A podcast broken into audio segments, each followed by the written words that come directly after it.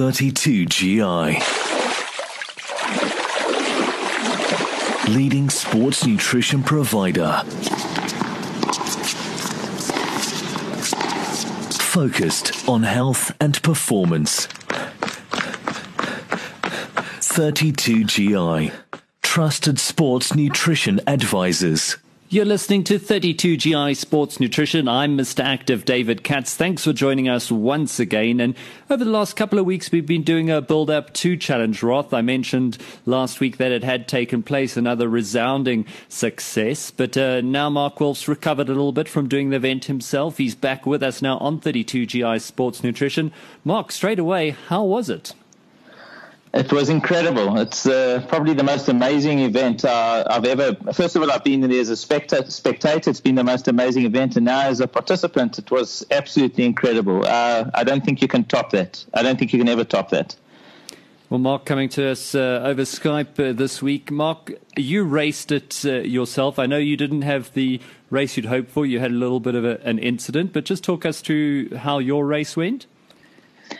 Yeah, my race was good. I was hoping for a anywhere between 9.15, maybe 9.30. So, I mean, I was definitely in condition for that. Um, uh, I hadn't raced the course at Roth before. Um, uh, it's, uh, it's, it's a course that does bring a little surprises if you don't know the course very well.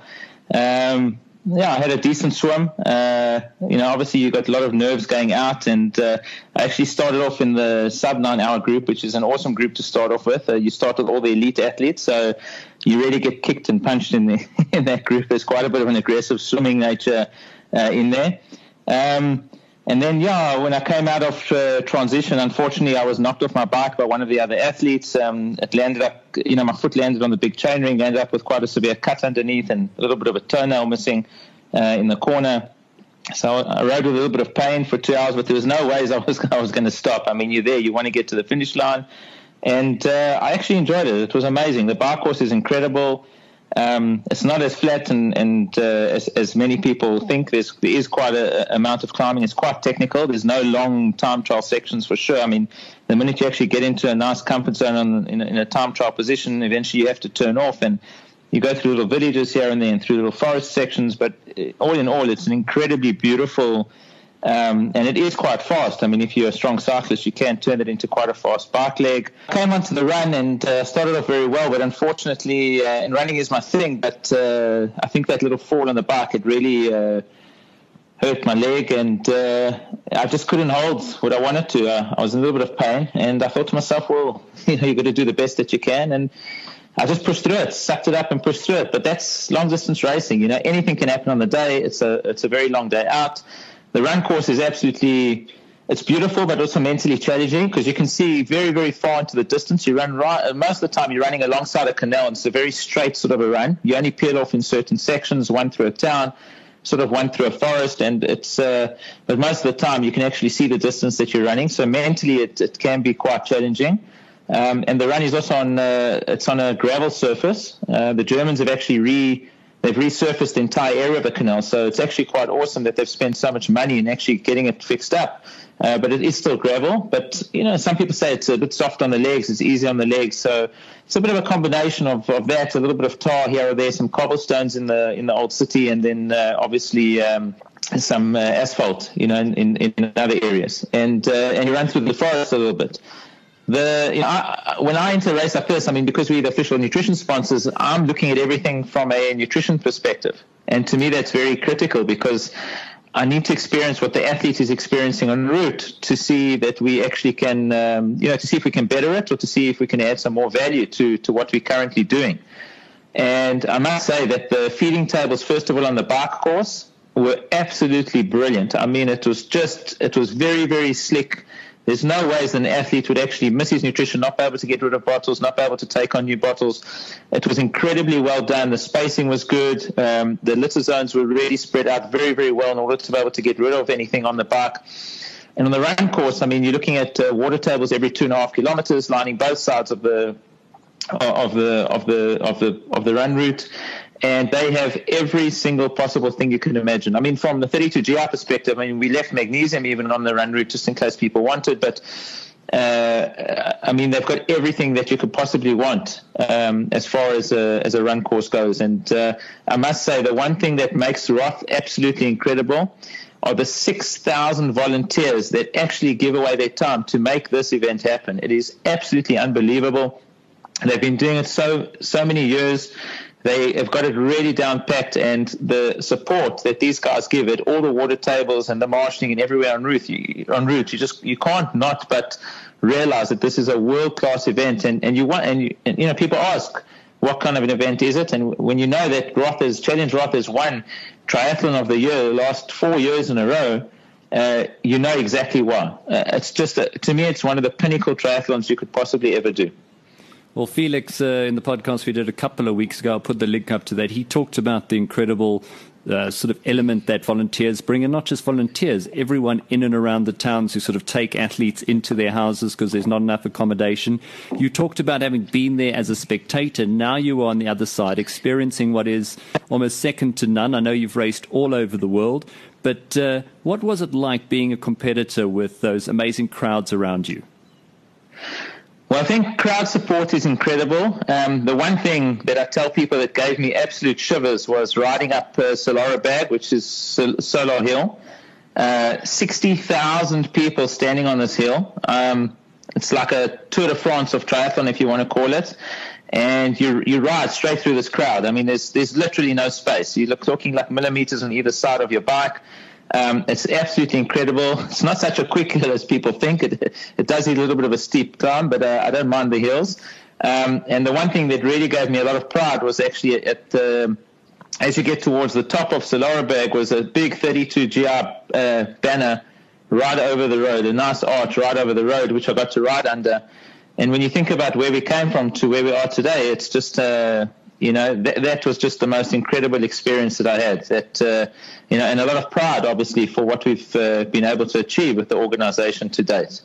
But the the spectator support is incredible. I mean, Solo Solar Hill is definitely one of the it's probably one of the most iconic climbs in the triathlon world globally um, because of the spectator support and the experience. You actually ride up it twice. You do two loops through there, and then um, when you come through each of the villages, there's there's a lot of special things going on in each of the villages that you ride through. Uh, you know, restaurants are full, pubs are full, and people are there all day cheering and spectating.